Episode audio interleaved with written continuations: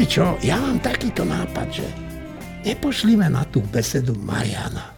Prečo? Veď je dohodnuté, že tam pôjde on. Prečože, jak sa môžeš tak pýtať, čo si nepamätáš, ako to kedysi geniálne vymyslel Mečiar? Ten išiel voliť a vo volebnej miestnosti mu oznámili, že, že vraj nie je zapísaný v zozname voličov. Vykrikoval, že to je koniec demokracie a že mu nechcú dovoliť voliť. No a na druhý deň už zapísaný bol a bez problémov volil. A tento trik mu nejaké tie hlasy naviac určite priniesol. Tak prečo nie my? A čo s tým máme spoločné my? A hlavne Marian? No, tak... No namiesto neho nech tam ide Luboš. Ale jeho tam nikto nepozval. Tá baba si predsa do besedy s ministrom pozvala Mariana. No veď práve, práve. Buď ho tam nepustia a potom vyrobíme z toho poriadny škandál, ako sa tu cenzuruje. A keď ho pustia, Luboš Mariana zastúpi na 100%, nie? Že ma to nenapadlo samého. A pošlime tam s ním aj kameru. Nech to má potom na Facebooku gule.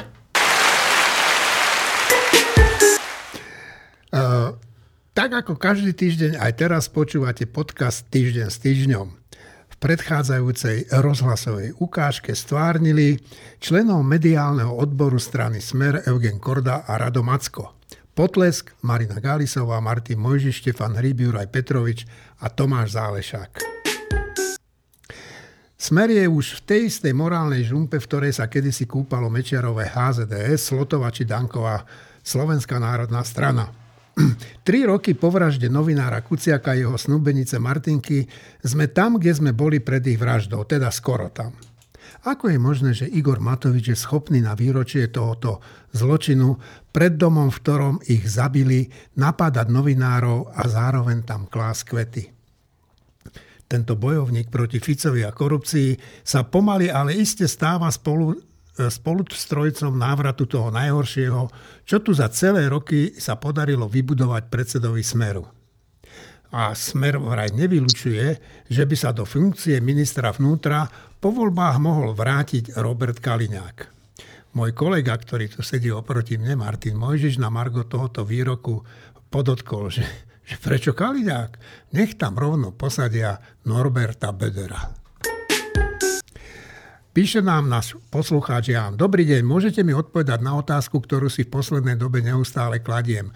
Je ešte možné žiť v tomto našom Slovensku? Máme hyeny v politike, Fico, Matovič, Bláha a celý smer a Olano plus mafiáni okolo Kolára a Pčolinským, Pčolinských a už ani nie je rozdiel, kto je väčší neonacista. Máme ešte premiéra Hegera, Sulíka a Šeligu, ktorým vždy chýba kompas a nikdy nevedia, na ktorej strane práve sú. Máme skorumpovaných, nekompetentných a celkom iste aj proruských sudcov a prokurátorov, čo dokazujú každý deň pri svojich verdiktoch. Takže čo s tým? Môžete mi prosím odpovedať? Prajem vám všetko dobré a sláva Ukrajine, sláva herojom. No tak to bol náš poslucháč Jan. Tak najprv by som sa vás chcel spýtať na to, čo hovoríte e, na to, čo rozpútal smer vďaka jednému divadelnému predstaveniu e, o tzv. neúčasti e, a cenzúre pre ich členov v slovenskom rozhlase. Tak čo vy na to hovoríte? No, ja som podpísal vyhlásenie šéf-redaktorov, ktorí, e, všetkých dôležitých médií, ktorí sa k tomu vyjadrili. To vyhlásenie odmieta tento spôsob vyvolávania nenávisti voči novinárom všeobecne a voči, v tomto prípade voči redaktorke Slovenského rozhlasu. Nie je to nič nové.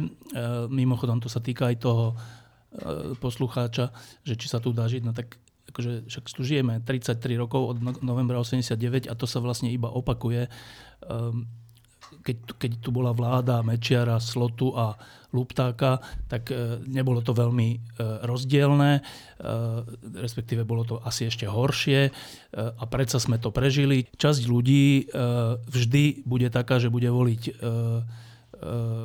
také sily na Slovensku, ktoré sú ktoré, konajú proti záujmom Slovenska. A to je, na tom sa nič nemení a byť z toho zúfalý je podľa mňa zlé. Že ja by som tomu poslucháčovi poradil, že, že naozaj, že nech sa pozrie dozadu 10 rokov, 15 rokov, 20 rokov, 30 rokov, že či to bolo inak. A keďže to nebolo inak, keďže vždy, vždy tu proti sebe stoja dve Slovenská, ktoré medzi sebou zápasia, raz vyhra jedno, raz druhé, tak asi si na to treba zvyknúť. E, lebo keby nie, tak by bolo treba odtiaľ toho odísť už vtedy na začiatku, ale keďže sme neodišli, tak asi, asi sa tu dá žiť. No a čo sa týka tých novinárov, tak e, to je naše, to, to sme hovorili už minule, že E, robiť takéto veci je krajine nie že nezodpovedné, ale ešte horšie, e, šíriť, šíriť o novinároch, že sú prestitúti, alebo že sú platení Američanmi, alebo že sú e, mafiánsky, alebo že legitimizujú hlas. To robí jedna aj druhá strana a výsledkom je, že jeden novinár je už zabitý, viacerí boli napadnutí, veľmi mnohí dostávajú výhražné E, listy a maily. E, veľmi mnohí na uliciach čelia e, urážkám a všelijakým proste útokom.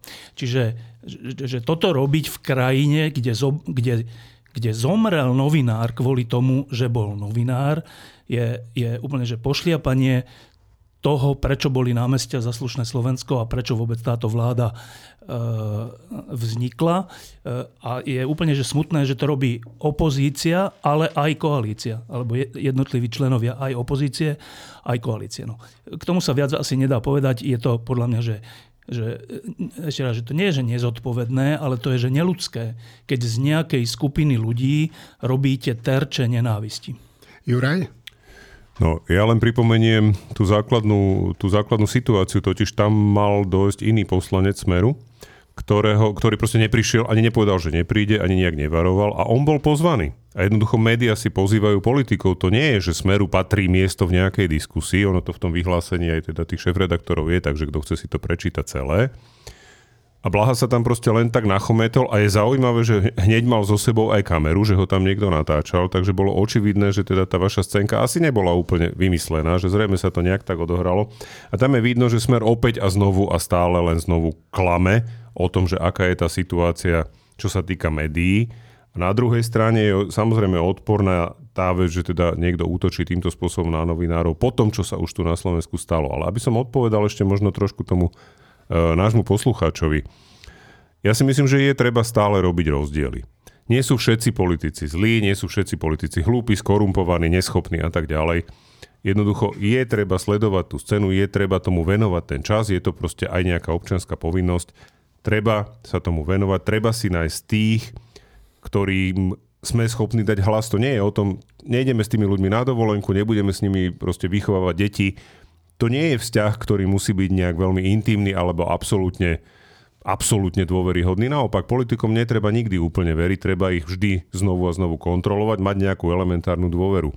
Ja si myslím, že aj na Slovensku, aj v tejto situácii sa ešte stále nájdu politici a možno aj politické strany. Uvidíme, ako sa to vyvinie ešte počas toho, toho pol roka do volieb, ktoré bude možné voliť bez toho, aby človek museli zvoliť v gumových rukaviciach. Hm. Martin? Tak Blahovi nič nebudem hovoriť a k tomu e, poslucháčovi. E, ja si myslím, že dá sa odtiaľto odísť a ja nemám nejakú výčitku, najmä voči mladým ľuďom, ktorí odchádzajú zo Slovenska a idú za lepšími podmienkami, pravdepodobne lepším životom niekde v západnej Európe alebo v Amerike. Na druhej strane, však sme tu žili v komunistickom Československu. To bolo horšie, než je toto teraz. Akože stále si myslím, že to bolo horšie. A, a dalo sa tu fungovať. V nejakom mysle sa dá žiť aj v Severnej Koreji. Aj v Severnej Koreji existujú rodinné životy, a existujú lásky, a existujú radosti a smútky a tak ďalej. Proste tie totality nikdy nemajú dosah až, až celkom dole. A po druhé, sú strašne dôležití takí ľudia, ako boli disidenti za komunizmu. Akože ako boli v Československu, hlavne v Čechách. Do istej miery hlavne katolický disent na Slovensku. A potom taký, taký ekologický uh, mierny disent na Slovensku. A v Čechách to bolo úplne vážne, aj, ten, aj, ten, aj to potieranie toho disentu bolo veľmi vážne, vrátanie vražd, mučenia, väzenia. A tí ľudia v konečnom dôsledku sa ukážu strašne dôležití, lebo jednak ten nie celkom dôstojný život, ktorý sme viedli my ostatní, jak si poskytujú k nemu nejaké porovnanie, že sa dá žiť aj dôstojnejšie, aj keď e, paradoxne ten život dôstojnejší môže byť život vo vezení, poprvé. A po druhé, keď dojde tá dejinná príležitosť, ako došla v 89., to sú tí ľudia, ktorí okamžite vedia, čo treba robiť. Akože mne trvalo mesiace, rozhodne týždne, kým mi dochádzalo, že čo sa deje. Ja, keď Bartoška vyhlásil tam z balkona Melantrichu alebo odkiaľ, že občianske fórum navrhuje za prezidenta Václava Havla, ja som skoro spadol na zem. Že to, počkať, že toto si môžu dovoliť. Za pár sekúnd mi bolo jasné, že nie že to môžu dovoliť, ale Musia. majú si to dovoliť. A ja, ale sám som na to neprišiel ešte v tom čase.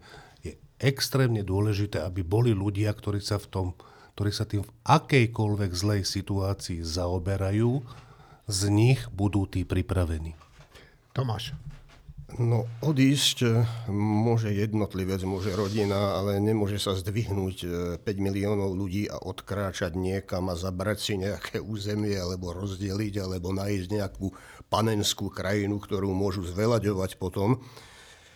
No a v každom prípade e, za tou otázkou, čo s tým, ja cítim, ako keby stále niekto očakával, že niekto príde s čarovným prútikom, spraví pink a bude nejaké rázne riešenie. Ale to, čo ja tu nevidím, žiaden priestor pre revolúciu. Revolúcia prebehla v rokoch 89-90.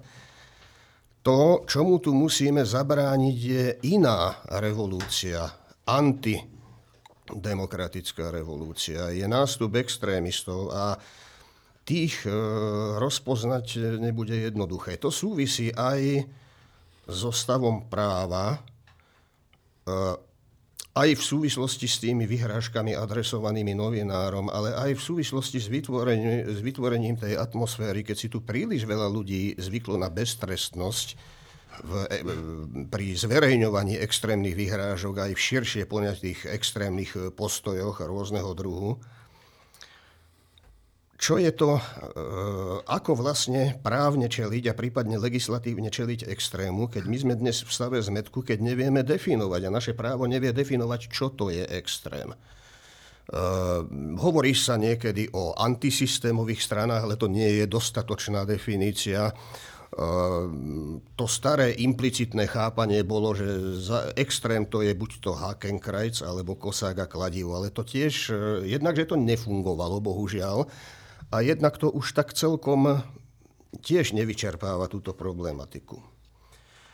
V každom prípade ale máme pred sebou dlhú cestu a budeme tu musieť čeliť aj ďalšej polarizácii spoločnosti. A polarizácia je niečo iné, neviem, či je to najlepší výraz, ale to, čo nazývam polarizáciou, to nie je obohacovanie pluralitného názor, e, názorového spektra, to je skôr jeho ochudobňovanie a je to situácia, v ktorej extrémisti budú získavať body a umiernené a rozumné sily budú strácať a tomuto bude treba čeliť dlhodobo. Na to nie je čarovný prútik a to sa nevyrieši jednou revolúciou, ani jednými voľbami, ani dvoma.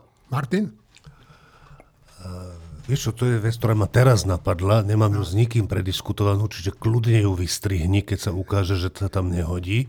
Ale keď tu bola reč o tom, že, že novinári platení Američanmi, tak mňa, ja som si uvedomil, že kurník, ale fakt, prečo nie sú aspoň nejakí novinári tu platení Američanmi?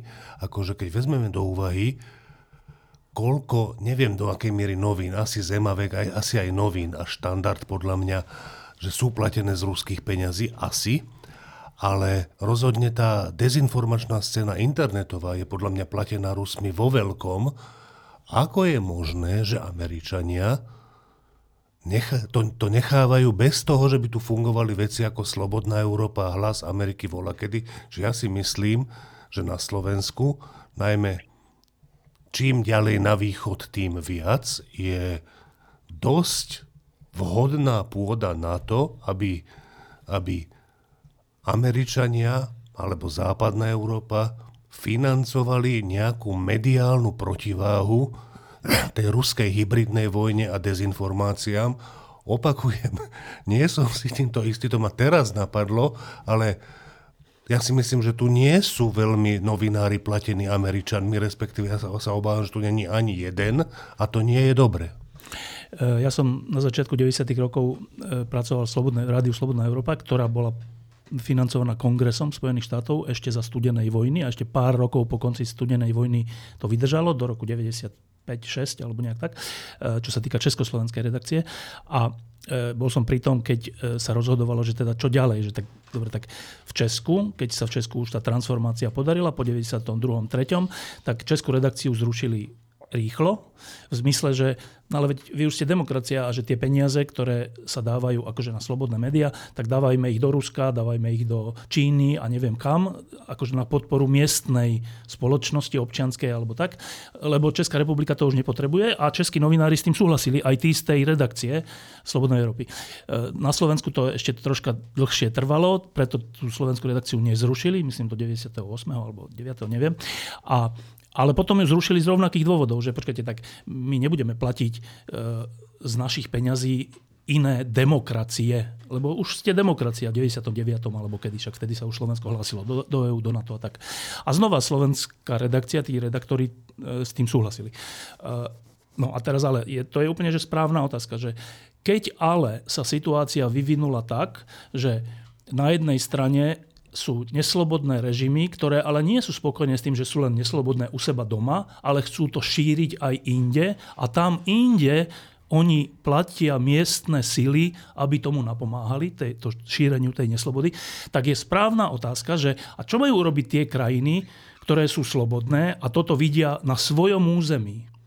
A podľa mňa to asi není vec Američanov, ale asi je to vec týchto krajín, že, že, že Európska únia sa má nad týmto zamyslieť a, a my sami, Slovenská republika sa má zamyslieť. Ale nie tak, že bude, že bude platiť že vládne noviny, ale že možno sa majú nad tým zamyslieť e, stredoeurópsky podnikatelia, alebo stredoeurópske firmy úspešné, alebo však mimochodom viaceré z nich to robia, že Dennígen bol veľmi podporený esetom a tak, že to sa to do istej miery deje, ale je správne položiť tú otázku, že, naj, že tu vznikla úplná nerovnováha, že z jednej strany sem prúdia zdroje aj ľudia, ktorí pôsobia proti slobode a z našej strany čo? Je to úplne že správna otázka. A ešte, ešte, jedna, e, ešte jedna poznámka k tomu, čo si Martin hovorí, že, že, že, že nezazlievaš mladým ľuďom, keď idú preč, lebo tam budú mať aj lepší život, zamestnanie a neviem čo. Čo je úplne pravda, že však práve preto sme slobodný svet, že môžeš cestovať, nielen cestovať, ale aj pracovať, aj žiť, kde chceš. To je perfektná vymoženosť. A iba mám k tomu takúto poznámku, že že keď si to hovoril, tak som si zamyslel, že počkaj, a fakt majú potom, že lepší život? Určite majú lepšiu prácu, určite majú lepšiu plácu, asi majú lepší akože, bývanie a zdravotnú starostlivosť a takéto veci. Ale že je to, že lepší život, a teraz to, napadlo ma to preto, lebo keď, keď som v tej Slobodnej Európe robil, tak tam boli viacerí ľudia, teda emigranti, lebo však to boli všetko ľudia, ktorí emigrovali z Československa, nútene alebo dobrovoľne. A oni mi často hovorievali, že to není také jednoduché, že oni žili v Mníchove a vo Washingtone a neviem kde v New Yorku, e, mali výbornú prácu, zmysluplnú prácu, aj dobre platenú prácu. A, a pritom hovorili, že ale tak trocha je taký problém, že ja sa tu nie celkom cítim doma. Lebo už boli aj starší ľudia, čiže oni mali kamošov tam v Mníchove a všelikde, ale stále mali taký pocit, že ale není to tu doma. Mnohí z nich, nie všetci, ale mnohí z nich. No. A, a to je tá vec, že to aj k tomu poslucháčovi, že, že my tu žijeme v takej akože peknej šlamastike, ale však tu žijeme už 30 rokov v tej šlamastike. A teda človek by si povedal, že ale ja nechcem žiť v takejto šlamastike, ja chcem žiť v normálnej krajine. Lenže, ak by sme odišli, tak by znova vznikla tá istá otázka, že je tu síce fajn, ale ja tu nie som doma. A teraz čo sa tým myslí, že doma? To je asi nejaká emócia, alebo je, je to proste nejaký niečo, že ja k niečomu prináležím, hoci je to aj na nič, to niečo často, ale ten, tá väzba je dôležitejšia ako to, že je to na nič, že, že prináleží k niečomu väčšiemu. A niekedy je dosť ťažké si toto vybudovať v inej krajine. Že, možno, že mladý človek si to vie vybudovať za 10, 20, 30 rokov, neviem. Ale starší človek asi už ťažko. Čiže ja by som E, aj tomu poslucháčovi, aj nám, že, že odísť je, vyzerá, vyzerá také, že jednoduché riešenie, ale po, po tých skúsenostiach, ktoré mám s ľuďmi, ktorí o tom hovoria, sa mi zdá, že to nie je jednoduché riešenie. No, to ja musím potvrdiť, že e, e, za Mečiara, e, keď sa moja rodina musela odsťahovať do Čiech, tak ja som nakoniec dostal ponuku, aby som tam aj pracoval a žena so synom tam chceli zostať, ale ja som tam nechcel zostať. Napriek tomu, že to bola vlastne moja krajina, už teda už Česká republika nie celkom, ale ktorú som dobre poznal, ja som sa tam necítil doma a chcel som sa vrátiť sem, aj som sa vrátil. Hlási sa Marina. Ja by som povedala takú bizarnú vec. Takto, Marinka, Čím som... Marinka, ja ťa ešte preruším, len poviem, že Marina je teraz v Banskej Bystrici u seba doma, takže niekedy to naše spojenie bude trošku problematické. Marina, počúvame ťa. Uh-huh. Ja by som povedala takú bizarnú vec, uh, ktorú si o sebe uvedomujem. Ja sa tiež s vekom mením a čím som staršia, tak úplne paradoxne tým, ako keby som si viacej vedela predstaviť, že by som spokojne mohla žiť niekde inde. Práve, že keď som bola mladšia, tak som cítila o mnoho silnejšie väzby, ani tak možno nie k abstraktnému pojmu krajiny, ako k určitým lokalitám v nej a podobne. No, a čím som staršia, tak tým mám väčší pocit, že ja by som pokojne šla žiť hoci do Viedne, do Prahy, to je jedno len by som chcela už konečne žiť v krajine, kde by som sa nemusela triasť o základné hodnoty. Ale, je tu jedno ale, a to je také veľmi zaujímavé, že zároveň s tým prichádza pocit takej abstraktnej povinnosti, ktorú som práve v mladosti nemala. A hovorím si, no tak žijeme zaujímavé časy, ale tie zaujímavé časy sú zaujímavé všade. Zaujímavé myslím nie v dobrej, e, v dobrom. Myslím tým také, čo nechceme žiť. A keby som sa nad tým zamyslela v celku, tak si poviem, že ja ani nechcem žiť takéto časy, že toto akože chcem vystúpiť z tejto zemegule celkovo. Ale vlastne celkovo sa zamýšľať nad tým nemá význam a čoraz väčšmi si uvedomujem, že treba len ísť krok za krokom, hodinu za hodinou a deň za dňom a normálne to prejsť celé, prebojovať a byť vďačný za to, čo mám. A že to je asi to jediné, čo mi momentálne e, najviac rezonuje asi by mi to rezonovalo aj v Banskej Bystrici, aj v Bratislave, aj v Prahe, aj vo Viedni. A keďže tento základný pocit by bol rovnaký, tak vlastne asi, asi ani nemám dojem, že sa musím vysťahovať. A toto je moja odpoveď poslucháčovi. Dobre, e, Tomáš a potom uh, Juraj. Mám poznámku, že v skutočnosti, bohužiaľ, e, veľká časť tých problémov, ktoré tu diskutujeme na Slovensku, napriek tomu, že v istých momentoch, menovite teraz sa tie problémy ukazujú byť vypuklejšie na Slovensku, než povedzme niekde, tak stále sú to problémy, ktoré nie sú problémy jedného Slovenska, jedného relatívne menšieho štátu v strede Európy. Toto sú problémy, ktoré, ktoré sa týkajú globálnej globálneho tlaku, či už vonkajšieho alebo vnútorného v svetových demokraciách. A e, to znamená, to nám, to nám samozrejme celú, celú túto záležitosť komplikuje. Slovens, to, čo sa deje na Slovensku, je odraz istých globálnych krízových javov.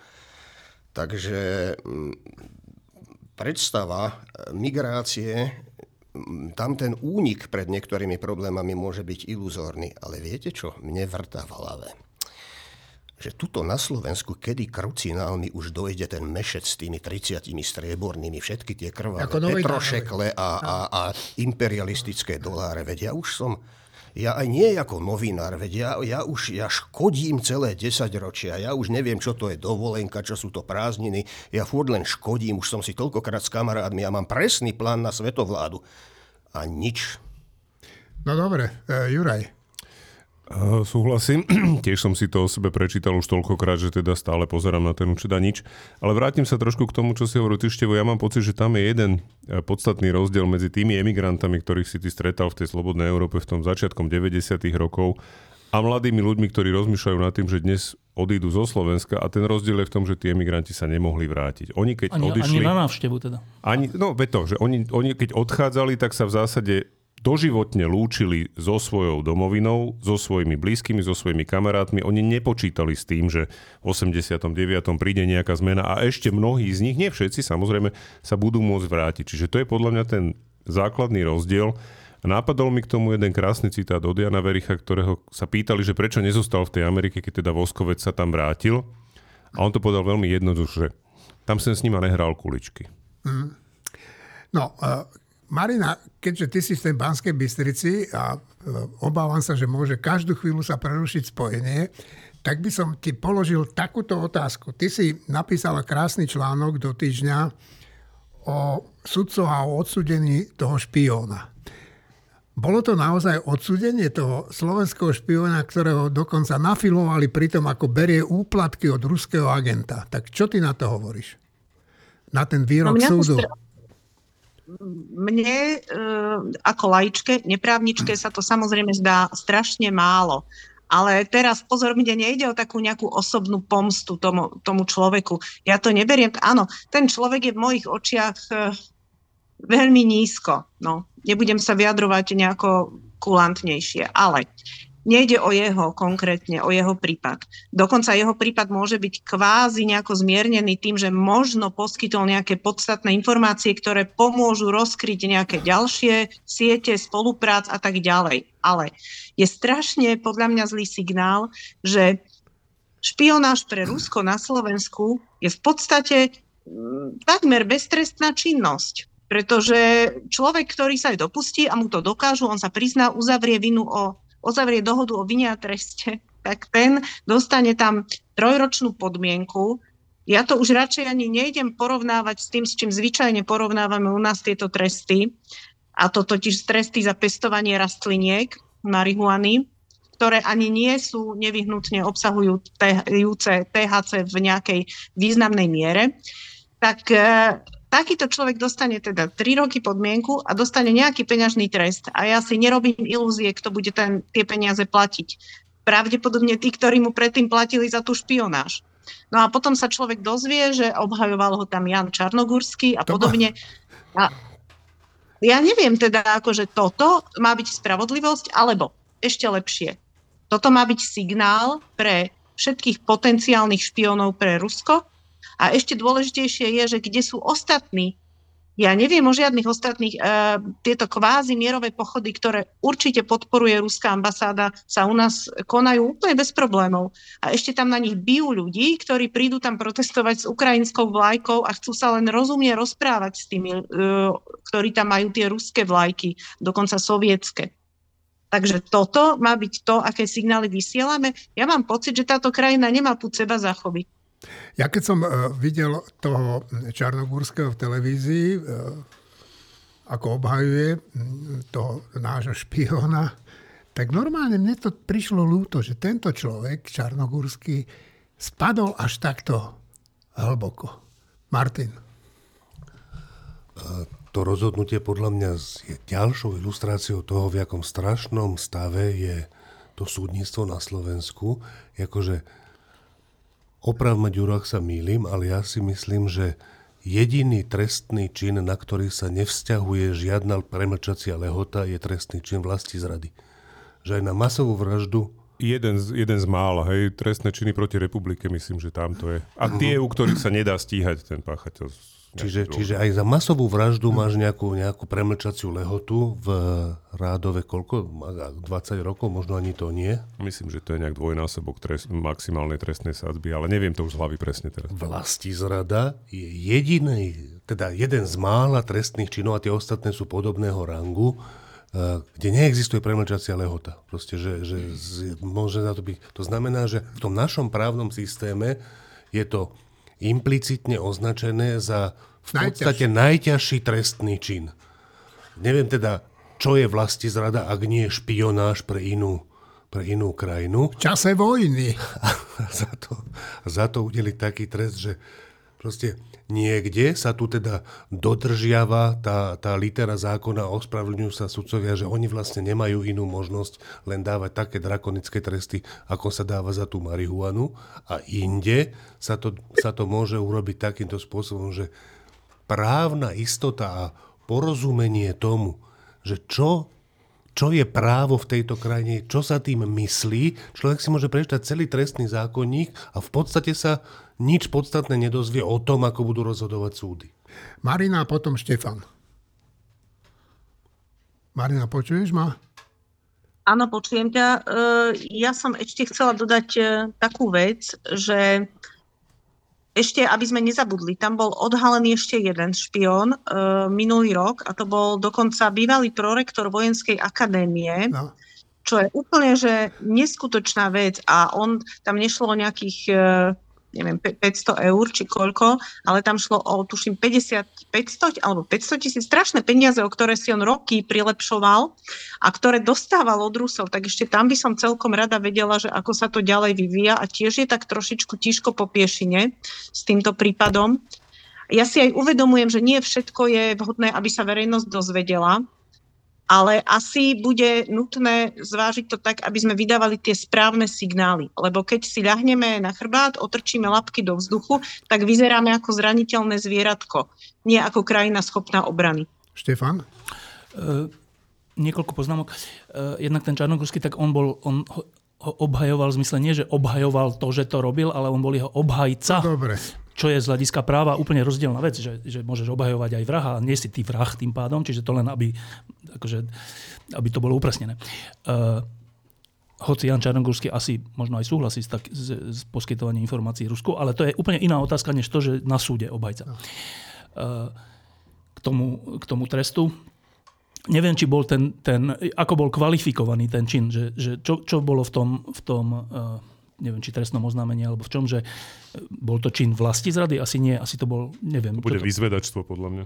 Vyzvedačstvo. No, uh, v Amerike, alebo e, my, čo sme žili ešte za komunizmu, tak si pamätáme také veci, že boli také filmy, že Rosenbergovci nesmú zomrieť a neviem aké.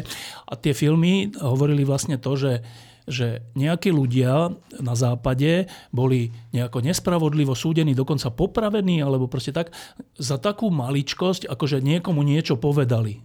V tomto prípade Sovietskému zväzu. A, a teraz, no, týkalo že... sa to atomky len. Jasné, ale, ale však nehovorím len, nehovorím len o Rosenbergovcoch, ale aj o iných, že, že akože nám to bolo predostierané, že Vidíte, aké sú tie krajiny akože hrozné, že oni vlastných ľudí za slobodne prejavené niečo trestajú väzením, dokonca popravou. A, a vôbec sme si neuvedomovali, že počkaj, počkaj, že za čo ich to, že čo sú, čo sú to za súdy, o čom sú tie súdy.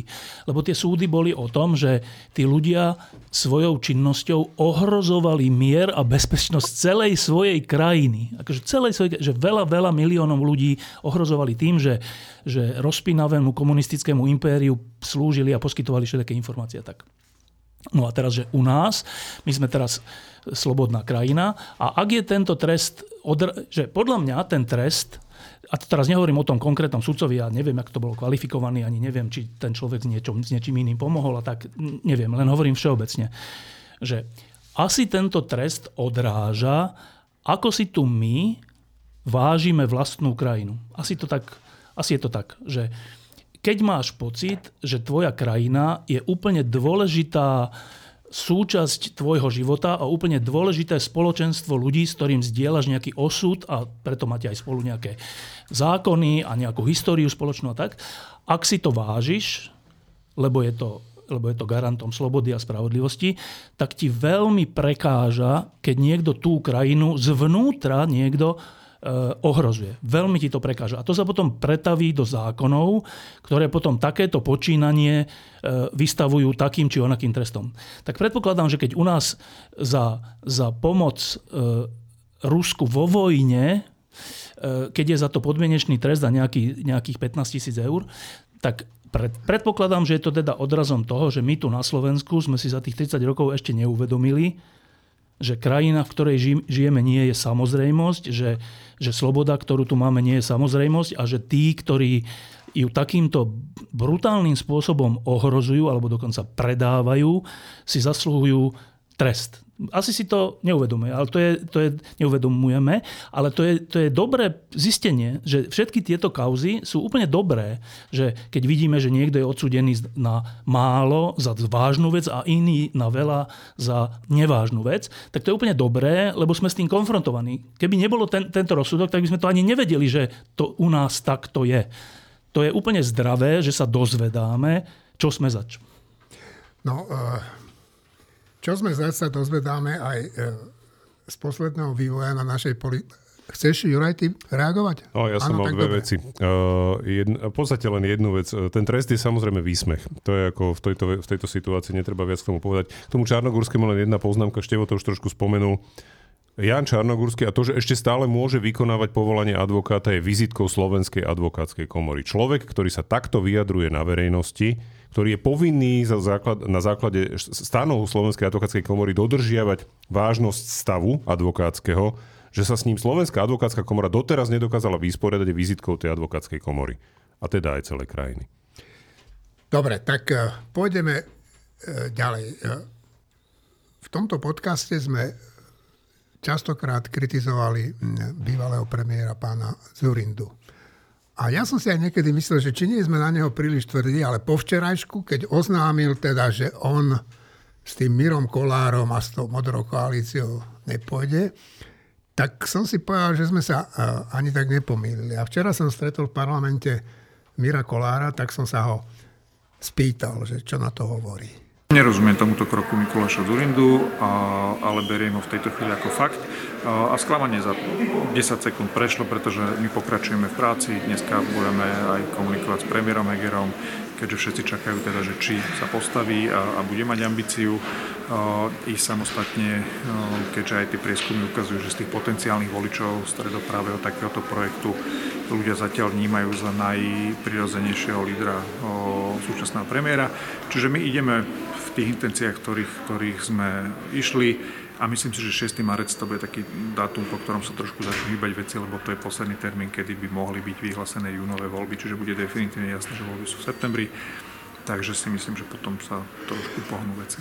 No ale dobre, týmto pádom e, tak dôveryhodnosť Mikuláša Zurindu nebola e, príliš vysoká a e, týmto pádom aj vaša dôveryhodnosť a e, schopnosť odhadnúť, e, čo je dobre, čo je zle, čo môže byť úspešné, čo nemôže byť úspešné, je tiež dosť zlá. Tak Tomu, tomu ja rozumiem a ja, ja poviem otvorene, veď ja som na začiatku naozaj bol presvedčený o tom a preto sme do toho aj s Mikulášom Zorindom išli, že, že vie priniesť do tohto stredopravého spektra tú politickú skúsenosť, a ten rozum a, a tú aj politickú váhu, ktorá nás trošku akoby uprace a tak asi to tak, to, asi to tak nie je. No, tak. a nebolo skôr jeho úmyslom, aby vy ste jemu priniesli peniaze?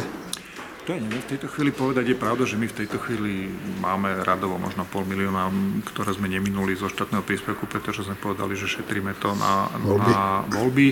V tejto chvíli, opakujem, Mikulás Zorinda nevstúpil do modrej koalície, čiže, ale ja nechcem špekulovať o, o jeho motivácii. Ja som presvedčený, že všetci máme úprimne záujem, aby to tu nedopadlo zle a, a ne, neotočilo sa Slovensko z Európy na východ. Možno máme rozdielne názory na to, ako cez to sa tam dopracovať. Ja stále verím, že na konci dňa z toho bude pekný, zmysluplný spoločný projekt aj na palube s Mikulášom Zurindom. A to naozaj tomu veríš? Veď si povedal pred chvíľou, že nemám odhad. nie, nie, nie, vážne si myslím, že uh, buď na, ukážeme, že máme rozum a pomerne krátkom čase tým ľuďom, ktorí už nás majú plné zuby, ukážeme nejakú naozaj reálnu pozitívnu emociu spájania, že to nebude len spájanie na poslednú chvíľu, lebo už nebude iná možnosť. Alebo potom táto generácia politikov si zaslúži tie najškarečšie riadky v politologických učebniciach. Áno, ale ty hovoríš, že teda nerozumieš tomu Zurindovi, prečo toto vyhlásenie poskytol médiám, ale podľa mňa rozumieš. Keďže platí to, čo som povedal, že stále verím v to, že sa na konci dňa dohodneme, ja nebudem ten, ktorý bude akoby, že verejne ešte nejakým spôsobom akoby, že prikladať do toho ohňa No, Martin, ty sa usmievaš. Poprvé, to je že krásna ilustrácia toho spájania slovenských stredopravých strán a úlohe Mikuláša Zurindu v tom, akože Mikuláš Zurinda to krásnym spôsobom posunul ešte ďalej, než sme si vedeli predstaviť. On totiž obvinil Mira Kolára z toho, že neusporiadal snem, na ktorom sa dohodli. To znamená, že tu sledujeme rozkol v koalícii ešte predtým, než vznikla. Akože oni ešte nie sú spolu a už je tam rozkol. Na verejnosti prezentovaný Mikulášom Zurinom. K Mirovi Kolárovi a asi ešte aj Andreje Letanovskej zo spolu, a neviem, či tam poznám ešte nejakých ďalších ľudí.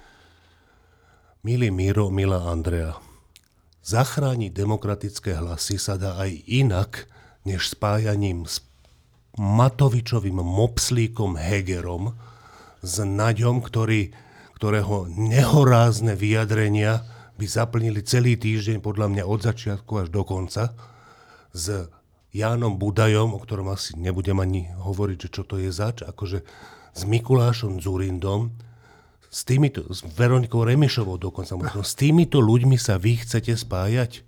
Kvôli čomu? Kvôli záchrane demokratických hlasov? Zachrániť demokratické hlasy môžete aj tak, že poviete, že vy do týchto volieb z 1,7 alebo koľko máte percenta proste nevstupujete, odporúčate voliť toho a toho, dokonca z tých peňazí môžete čiastočne financovať ich kampaň. Niekto z vás môže ísť na tú kandidátku, ak sa tak dohodnete. Sú strany, ktoré majú nad 5% v prieskumu verejnej mienky dlhodobo, tie strany je možné voliť a neprepadnú demokratické hlasy. Keď sa tam do toho cpete, tak odoberáte demokratické hlasy, ktoré budú mať nad 5%, či už to budú vaše, alebo niekoho iného.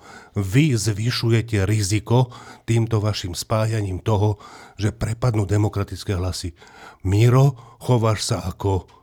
A, nepoviem ako čo. Dobre, Štefan, Štefan najprv chcel Tomáš. No hovor, Tomáš. Ja som tak veľmi nechcel, ale dobre. Ehm, ehm, poprvé, myslím, že to bolo príliš veľké očakávanie od oblaku, ktorý je bez vody. Opravte ma, ak sa milím, ale ešte na začiatku, keď sa vôbec o tejto novej modrej koalícii začalo uvažovať e, aj s Durindom, e, dostali sme nejaké jasné a konkrétne informácie. A pokiaľ viem, neboli tam žiadne a teraz od Mira Kolára sme sa dozvedeli, že vlastne ani žiadne nemáme. Vlastne, vlastne nevieme, čo sa stalo, nerozumieme tomu a, a, a ani, ani, no proste nevieme. Ale čo som to krucinal? Nevadí, rozmýšľaj teraz. Eh, jedna, jeden jav ma tu fascinuje. A teraz trošku sa vzdialím od Zurindu aj od Mira Kolára. Eh, nechcem sa ani príliš voziť pod Zurindovi. Eh, trošku iný problém.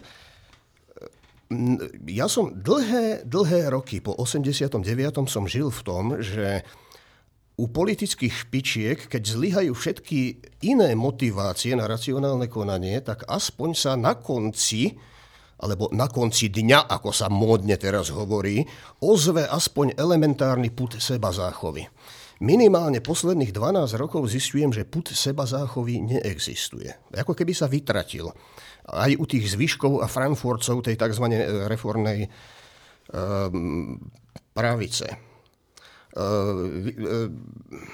A opakujem, že neuplynie týždeň, aby, nás, aby nám politici, tí istí politici, pripomínali, aká, aká hrôza nás čaká v dôsledku návratu Fica a neuplynie týždeň, aby neurobili niečo, čím dokážu, že oni vlastne zrejme rátajú s tým, že ich sa tá hrôza netýka, že, že im pod vládou Fica zrejme nič nehrozí. E, iba na vysvetlenie jedna poznámka, že že prečo sa vlastne toľko hovorí o týchto malých stranách, že o spolu, potom premenované na modrú koalíciu a o ďalších zmene z dola. Tak hovorí sa tak preto, lebo tí tí poslanci a politici, ktorí už nechcú byť v tých svojich stranách, volano a všeli kde, tak ale keď chcú kandidovať vo voľbách, musia mať nejakú politickú stranu. Lenže založiť novú politickú stranu znamená veľa podpisov a všeli čoho. Čiže vždy pred voľbami je najjednoduchšie ovládnuť alebo vstúpiť do nejakej existujúcej ministrany a cez ňu potom ju premenovať a cez ňu sa dostať potom buď do parlamentu alebo tak. Čiže preto je to cez Míra Kolára a cez zmenu z dola a cez ďalšie uvažované straničky. A teraz k tomu tomu ale podstatnému, že, že, že prečo sa to vlastne stalo s tým Zurindom, že prečo vlastne odišiel ta, odtiaľ, kam ani neprišiel. Tak e, keď to, keď to akože vznikalo, veď my sme to tu hovorili, že čo je to za jav, že tu sa nejaká strana premenuje na modrú koalíciu, hoci je to strana. Je, je, prečo sa volá strana koalícia, keď je to strana? E, no tak to bol prvý taký faul. Potom druhý faul bol, že sa to nazvalo modrá koalícia, čím sa malo naznačiť, že to je vlastne to SDK pôvodné, alebo SDKU. Ale pričom čo, čo to má z SDK a z SDKU? Len toho Zurindu, ktorý tam ale nebol. Čiže to, to, to bol druhý fal. No. A teraz, že čo sa vlastne stalo? No tak stalo sa to, že oni, však všetci sme sledovali tie prvé prieskumy. Tie prvé prieskumy povedali, že táto modrá koalícia, ľudia si mysleli, že to je s Zurindom, hoci tam ešte nebol, že, že dostala v jednom 2%, a v druhom 1,7%. Dobre. A čo z toho vyplýva? No tak z toho vyplýva, že to asi nebude to kryštalizačné jadro e, budúcej spojenej pravice, ako sa tu o tom sníva. No ale ak to nebude kryštalizačné jadro, ak to bude nejaká malá stranička a popri tom vznikne okolo Hegera, ktorý je predseda vlády, nejaké iné zoskupenie, tak to asi bude dominantné. No dobre, tak ak to bude dominantné, tak potom Miro Kolár, súd s predsedom spolu zátvorka Modrá koalícia, si asi povedal, že no tak čo my tu budeme s dvoma 1,3%, keď ešte aj tie nám henty zoberú a my budeme nič potom, tak to je potom rovno lepšie sa s nimi dohodnúť, s Hegerovcami, že my budeme toho súčasťou, nie samostatne. Dobre, ale čo z toho vyplýva, to je logické z hľadiska Mira Kolára. A čo z toho vyplýva pred Zurindu? Pred Zurindu z toho vyplýva, že no počkaj, tak to potom znamená, že my budeme taký malý prívesok u Hegerovej strane, čiže ja budem malý prívesok malého prívesku? Ale však ja som premiér. No tak to teda nie. No a teraz to, čo tu počúvame, akože čo na čo hovoria, to sú také hríba, ale za tým treba vidieť toto, že, že málo percent a ja nechcem byť nič v nejakej strane niekoho iného, hovorí Zurinda a preto, preto odchádza a preto hovorí, že teraz bude už pracovať iba na programe a na, neviem na čom. No. Čo to vlastne celé hovorí? Celé to hovorí, že my sme v takom štádiu našej slovenskej demokracie, že v zásade tu ide o mená a ľudí. A teraz človek si povie, že však čo je na tom zle? Však že ide o mená a ľudí. Nie, že akože v demokratickej politike nemá ísť o mená a ľudí. Má ísť o to, že a ty čo hovoríš? Čo ty ponúkaš? Alebo čo je tvoja predstava? A teraz, kde sú predstavy týchto jednotlivých zmeny z dola modrej koalície spolu, e, skupiny okolo Nadia, skupiny okolo tamtoho, onoho, že my sme tu už iba v takom skupinovom zápase, že ko, ko, tak koho ja budem voliť? Tak hen ten asi toho. A, a prečo ho budeš voliť? Tak neviem, asi je sympatickejší. No, a, dobre, a je sympatický, to ti stačí? No tak a čo iné? My sme si už úplne odvykli, úplne, že sa to vytratilo, že to, to sa to povie tak nudne, že akože programový spor, alebo že spor ideí, alebo aspoň spor predstav o našom, a neviem čo, školstve, zdravotníctve, zahraničnej politike, že tieto spory tu neprebiehajú ani v tej v tzv. demokratickej časti e, politickej, politickej scény. Tu prebiehajú iba osobné spory. Akože ad absurdum to robí Matovič a Fico, ale rovnako to robia Kolár, Zurinda, Mistrík a neviem kto, že to sú len osobné spory a prípadne osobné ambície, že zoskupte to okolo mňa nie, nie, nie, zoskupte to okolo mňa. A keď okolo mňa nie, tak ja odchádzam a poviem, že ty si neurobil, no, čo si neurobil kongres, alebo čo si neurobil. A ja zase poviem, že ty si zlý. Akože, čo to tu my sledujeme? Čo, že celý tento Zurinda, ináč nie je to trocha aj lúto, ale nie kvôli Zurindovi, ale kvôli tejto krajine, že my jednotlivé symboly, ktoré by sme mohli mať, si samodeštruujeme nimi samými. To je úplne že strašné, že, že my tu nemáme že zakladateľa štátu, my tu máme že Mečiara, ktorý sa zdeštruoval sám. My tu nemáme, že, že dobre, tak máme tu aspoň tých prozápadných reformistov. No ale veď tento Zurinda je ten prozápadný reformista a teraz vyznieva ako taký šašo. Že jak to vyznieva pred verejnosťou? A to je dobré? Že ne, nevrhá to tieň potom aj na to obdobie predtým, že a to bol takýto človek. Že podľa mňa je to že úplne smutná vec, ktorá ale nie, nie len, že je smutná, ale že to je, veľmi, to je, to je nebezpečná vec pre nejakú spoločnosť, ak chce byť nejako štrukturovaná a nejak držať pokope. Lebo ak sa tu takto všetci samozdiskreditujeme, tak čo tu zostane? Že pre mňa je ten príbeh Zurindu toto, že, že to je smutný príbeh seba deštrukcie. Martin a potom Marina, e, pokývaj hlavou, počuješ nás?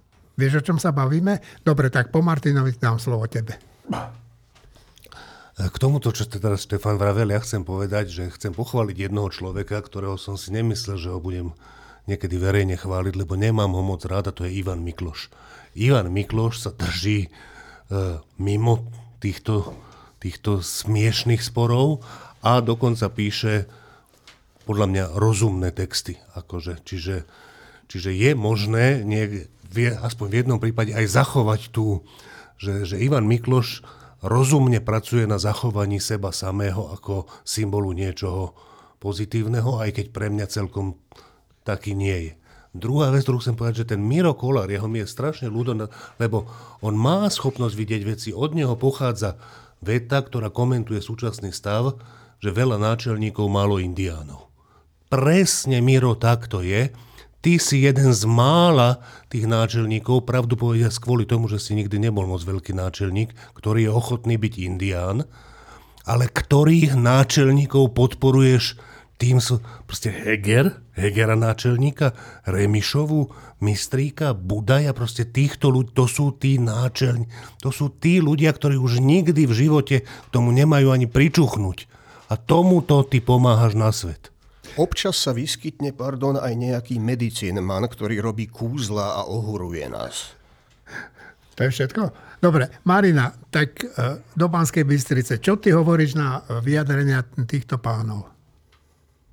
No, ja by som povedala, že mne terajšia spoločnosť pripomína takého, že dosť chorého človeka, ktorý si ale svojou zlou životosprávou privodil dosť nepríjemnú chorobu a teraz je taký zúfalý, že už hľada tento liek, hen ten liek. Pôjdem za lekárom, nepáči sa mi, chcem radu od iného, potrebujem viacej názorov. Potom lekári, keď mi stále radia len určité veci, ktoré nechcem urobiť, tak potom idem za nejakým liečiteľom, ktorý má, ja neviem, tam okolo mňa beha s nejakým kývadielkom a aktivujem im nejaké čakry a ja už som taký zúfalý pacient, že už by som urobil skoro čokoľvek, len ešte stále nie, že by som zmenil tú životosprávu, ktorá, čo by mi naozaj mohlo pomôcť. A my sme už v takom zúfalom stave, že normálne túto, táto spoločnosť začala mať chvíľu dojem, že očakáva riešenie problémov od Mikuláša Zurindu.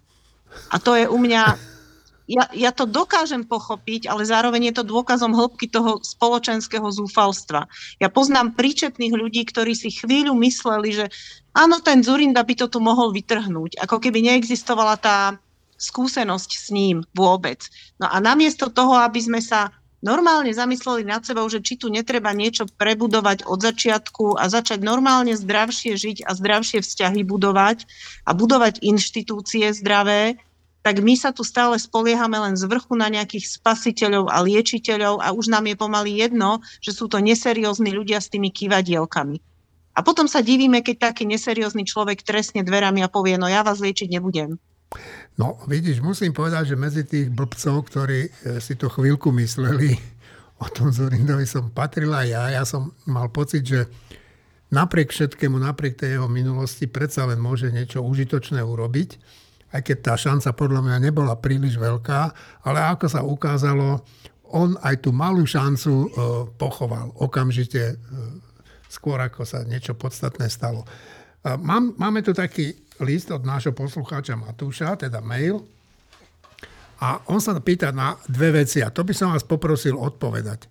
Prvá, aké sú argumenty na to, aby občan svojou voľbou dal neúspešným politikom druhú, tretiu, štvrtú a tak ďalej šancu. A druhá otázka, že či sa počíta pri úvahách o budúcej koalícii, teda o koalícii s hlasom, s tým, že najväčším nebezpečenstvom takéto koalície je práve potenciálny premiér Peter, Peter Pellegrini. Štefan. Uh, najprv v tej koalícii s hlasom, že či sa s tým počíta, kto či s tým počíta. No to píše ten. Ja s tým nepočítam. Ja nebudem tvoriť tú koalíciu, čiže to, to, to, sa treba opýtať tých politikov, ktorí do tej koalícii pôjdu. Pričom ale hneď zdôrazňujem, že uh, reči týchto upadajúcich vládnych strán o tom, že každý, kto zauvažuje o koalícii s hlasom, vlastne legitimizuje smer a všetko a, a zrádza Jána a Martinu a takéto reči sú úplná hlúposť, úplná, lebo oni spôsobili, že tu bude musieť byť rátané s hlasom. To oni spôsobili, čiže oni e, zradili ten odkaz, lebo oni svojou politikou e, vrátili smer a smer 2 do hry. Nie my, ani nie tí, ktorí budú v tej ťažkej role po voľbách, že s kým ísť do koalícií. To, oni to spôsobili, takže, takže uh, ich, ich, ich kričanie o tom, že každý, kto zauvažuje, že, že asi bude nevyhnutná, ak nemá byť smer, hlas a republika, asi bude nevyhnutná spolupráca s hlasom, takže to je hrozné. To nie je hrozné. Je to hrozné v tom, že vy ste to dopustili, ale nie je to hrozné u tých, ktorí budú pred touto e, voľbou postavení nechtiac. Oni to nespôsobili. Oni, oni, budú, oni, oni budú v tej, v tej ťažkej úlohe, že ísť do toho a zašpiniť sa. Ale to je vaša vina, nie ich. To je, to je jedna poznámka. A druhá poznámka je k tomu, že či majú ľudia, dostávať, teda politici dostávať druhú, tretiu, piatú šancu.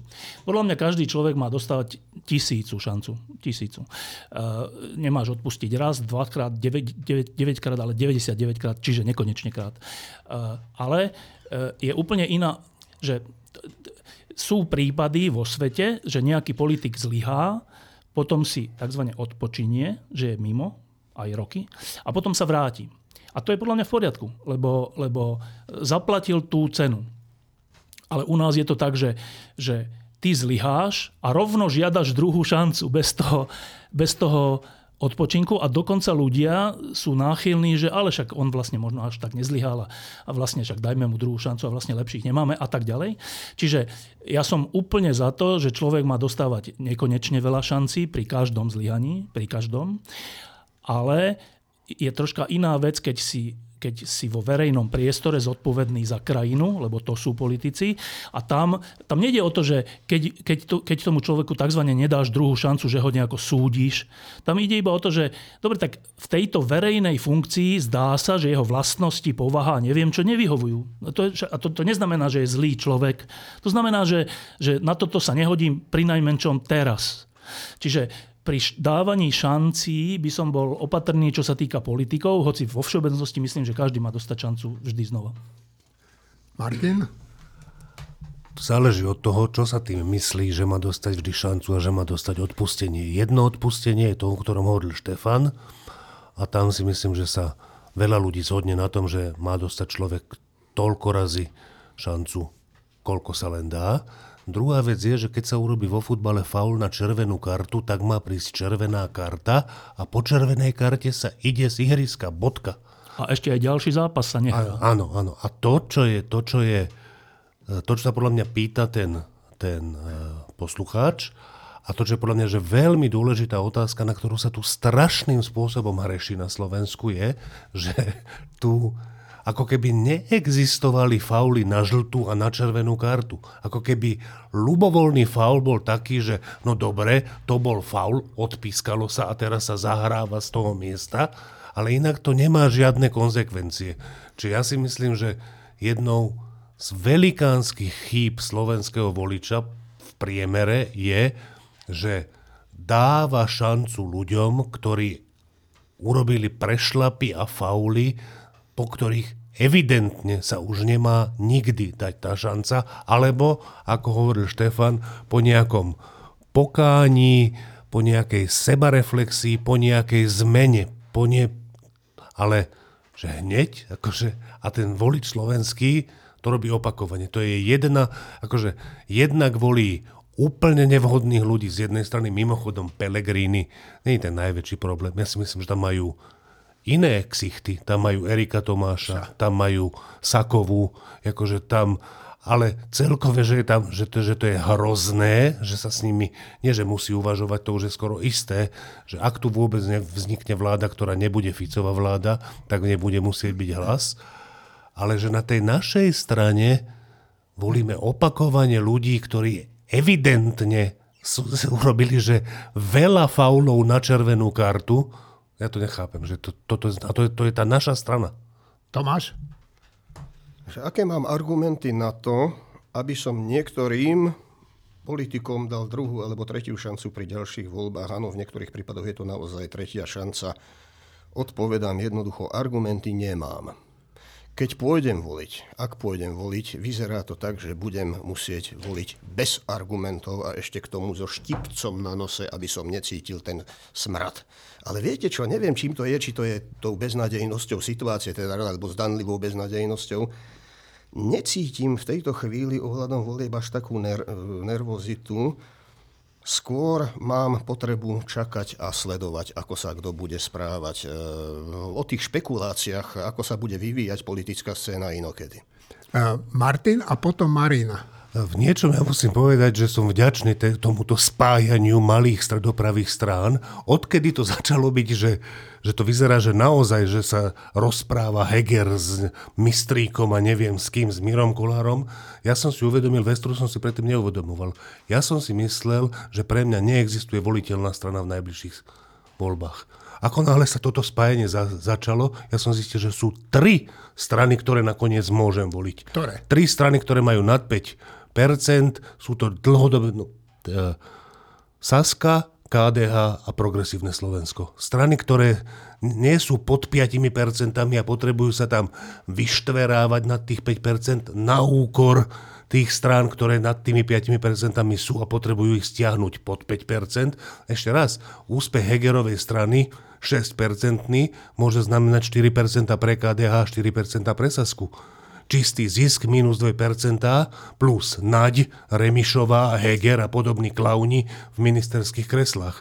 Čiže ešte raz, výhodou toho, že, že táto partia popletencov má, má šancu na, na bytie v budúcom parlamente mne ukázalo, že tri strany, ktoré som si myslel, že sú pre mňa nevoliteľné, v skutočnosti, keď hrozí toto, sú pre mňa vynikajúco voliteľné. Čiže oni obrovsky zvýšili môj výber v najbližších voľbách. No ja som bol dnes na tlačovej konferencii Progresívneho Slovenska. Musím povedať, že teda ja som tam nechodil celé mesiace, ani som nebol ich volič, ani obdivovateľ, ale mal som vyslovene dobrý pocit z toho, ako reagujú na tú situáciu, ktorá je na Slovensku a ten dobrý pocit vyplýval z toho, že oni sa držia tak, nekritizujú to, čo sa deje, ako sa tie malé strany spájajú, ale hovoria o svojom úspechu, že chcú byť úspešní a prečo. Marina, ty to ako vidíš? Marinka, nepočujeme ťa, zapni sa. Vrátim sa k otázke čitateľa. A tam znelo také, že neúspešní politici, že či máme dať druhú, tretiu a teda šancu neúspešným politikom. A toto ma tak zvláštne pošteklilo v uchu, že pre mňa ani nie je kritérium tá úspešnosť, ale čiže nie je neúspešný, ale skôr nehodným, či by som dala hlas. A ja si myslím, že to je rozdiel, že morálne nehodný politik by už môj hlas nedostal, ale u nás sa skôr naozaj rozlišuje, či je úspešný, či nie. A aj ten, čo je morálne nie je úplne hodný, tak keď ľudia vnímajú, že urobí tie veci, ktoré od neho chcú, tak mu ten hlas dávajú. No a toto je podľa mňa u nás strašný problém. Možno aj inde, určite aj inde, ale keď vidíme človeka, ktorý je schopný ísť za agendou, ktorú chceme presadiť a vidíme, že by ju aj presadil, tak mu dáme hlas, aj keď nie je úplne morálne hodný. Niekedy je to dokonca aj tak, že žiadnu agendu nemá hej, to, a je aj morálne nehodný. Toto je napríklad taký Boris Kolár. No a potom sú takí, ktorí napríklad... E, ja tak vnímam Richarda Sulíka, ja som taká, že dlhoročná volička Sasky, pretože tú agendu, ktorú oni presadzujú, je pre mňa najpriateľnejšia. Čiže čo najmenej štátu, čo najmenej zasahovania do životov jednotlivca, čo najviac slobody. Ale keď vidím Richarda Sulíka, tak ja nemám pocit, že to je morálne hodný politik, lebo jeho morálny kompas by som teda nechcela mať. To by som sa asi ráno nedostala ani z postele do kúpeľne. Takže ja neviem, e, myslím si, že druhá šanca sa určite dávať má, ale skôr takým politikom, ktorí sú morálne hodní, ale dajme tomu v minulosti neboli úplne úspešní v tom, aby o svojich myšlienkach, ktoré sú správne, presvedčili veľa ľudí. Tak takým by som druhú šancu dala. Štefan? E, zaznelo tu, že troška beznádejná situácia, ona tak naozaj vyzerá v zmysle, že nech volím, koho volím, aj tak to zle dopadne, tie voľby, a asi je to aj pravda. No ale že k tomu sa mi žiada povedať jedna iba poznámočka, že, že, uh, že čo môže vlastne človek v živote urobiť? Že, čo, čo, že zmeníme svet? Asi nezmeníme svet. Nezmeníme dokonca ani Bratislavu, nezmeníme dokonca ani vlastný obytný dom. Lebo sme tam jeden z. Uh, ale uh, čo, jediné, čo môžeme urobiť, je v danej situácii E, konať rozumne, alebo správne, alebo ako. Bez ohľadu na to, ako to dopadne. Že to, to môžeme všetci. A že keď si budem da- klásť takýto cieľ, aj čo sa týka volieb, že skúsim sa zúčastniť volieb a, a voliť tak, aby to bolo čo najlepšie, tak nemám možnosť prehrať. Keď si dám naopak cieľ, že skúsim voliť tak, aby vznikla tá najlepšia možná vláda, tak mám možnosť prehrať, dokonca skoro isto prehrám. A to, to, to na čo by som si robil? Že pre, prečo si dám cieľ, ktorý je nesplniteľný, keď tu mám oveľa realistickejší cieľ, ktorý je plne v mojich rukách. Čiže to není beznádejná situácia. Beznádejná situácia bola, keby som nevedel sám nič urobiť že, že, že som úplne paralizovaný. Ale to nie sme. Čiže ja aj tie voľby, nech dopadnú akokoľvek, beriem ako ďalšiu príležitosť dobrým spôsobom svojím dielom k niečomu prispieť. Nech to dopadne akokoľvek, ale ja svojím dobrým spôsobom prispiem. Ukrajina sa bráni do ťažko skúšaného Bachmutu, prichádzajú posily. Na Kríme aktivisti prekresľujú symbol ruskej armády Z na presypacie hodiny vo farbách ukrajinskej vlajky. Kampaň s názvom Čas slobody prichádza spustila odnož ukrajinského hnutia odporu Žltá stužka. Svoj názov si dalo podľa jednej z národných farieb Ukrajiny. Kresby sa už objavili vo viacerých mestách na Kryme. Podľa lotickej rozviedky sa Putin nevzdal úmyslu dobiť Kiev. Húfnice z arzenálu bývalého sovietskeho zväzu sa rozpadajú a Ukrajincom chýbajú náhradné diely na ich opravu. Ukrajina sa e, intenzívne pripravuje na protiútok. Odborníci špekulujú, kde sa odohrá. V areáli ropného skladiska v juhoruskom prístavnom meste Tupa sa v noci z pondelka na útorok vypukol požiar. Podľa ruských médií sa tak stalo z dôsledku útokov bezpilotných lietadiel. Podobné incidenty s dronmi hlásia aj ďalšie oblasti Ruska. Ruské ministerstvo obrany obvinilo Ukrajinu, že neúspešne dron, zautočilo dronami na dva ciele na juhu Ruska. No a mnoho dronov údajne zautočilo aj na samotný polostrov Krym, kde podľa Ruska nespôsobili žiadne škody. Priatelia, ja vám ďakujem, že ste boli ešte v podcaste. Prepač, ešte prepač jednu vec k tomuto. Uh, my teraz v novom týždni, ktorý vyjde v piatok, uh, máme takú titulkovú tému o miery. Že mier. A teraz, že to znie na prvý pohľad tak nudne, že čo mier. Uh, teraz sa všade ozývajú stále intenzívnejšie hlasy, že buďme za mier. A to nie len tí, ktorí hovoria, že nedodávajme zbranie, čím vlastne hovoria, že nech Ukrajina prehrá, ale aj iní ľudia, že, že aké iniciatívy vznikajú v Česku, na Slovensku, všelikde mierové pochody, buďme za mier. Tak my sme si v novom týždni uh, povedali, že skúsime zauvažovať, že ako toto slovo, ako tento pojem používali bývalý režim, komunistický režim a ako ho používame dnes my. My všetci, nielen my, čo tu sedíme, ale my všetci. Že ako to slovo a v akých súvislostiach sa používa a čo to znamená. Tak to odporúčam, nový týždeň. A ešte jedna poznámka k tejto téme ukrajinskej. Včera bolo na, na, na slovenskej televízii dvojke a v nedelu na českej televízii dvojke ten istý dokumentárny film, e, ktorý sa volal nie, niečo ako roz, rozorvané puto alebo rozdelené puto alebo niečo také. Je to asi dvojhodinový dých berúci dokument o ruských rodinách, ktoré sú rozdelené v názore na vojnu. A sú, často sú rozdelené aj geograficky, že deti žijú v Charkove a rodičia žijú e, teda v ukrajinskom Charkove a rodičia žijú niekde v Rusku a naopak.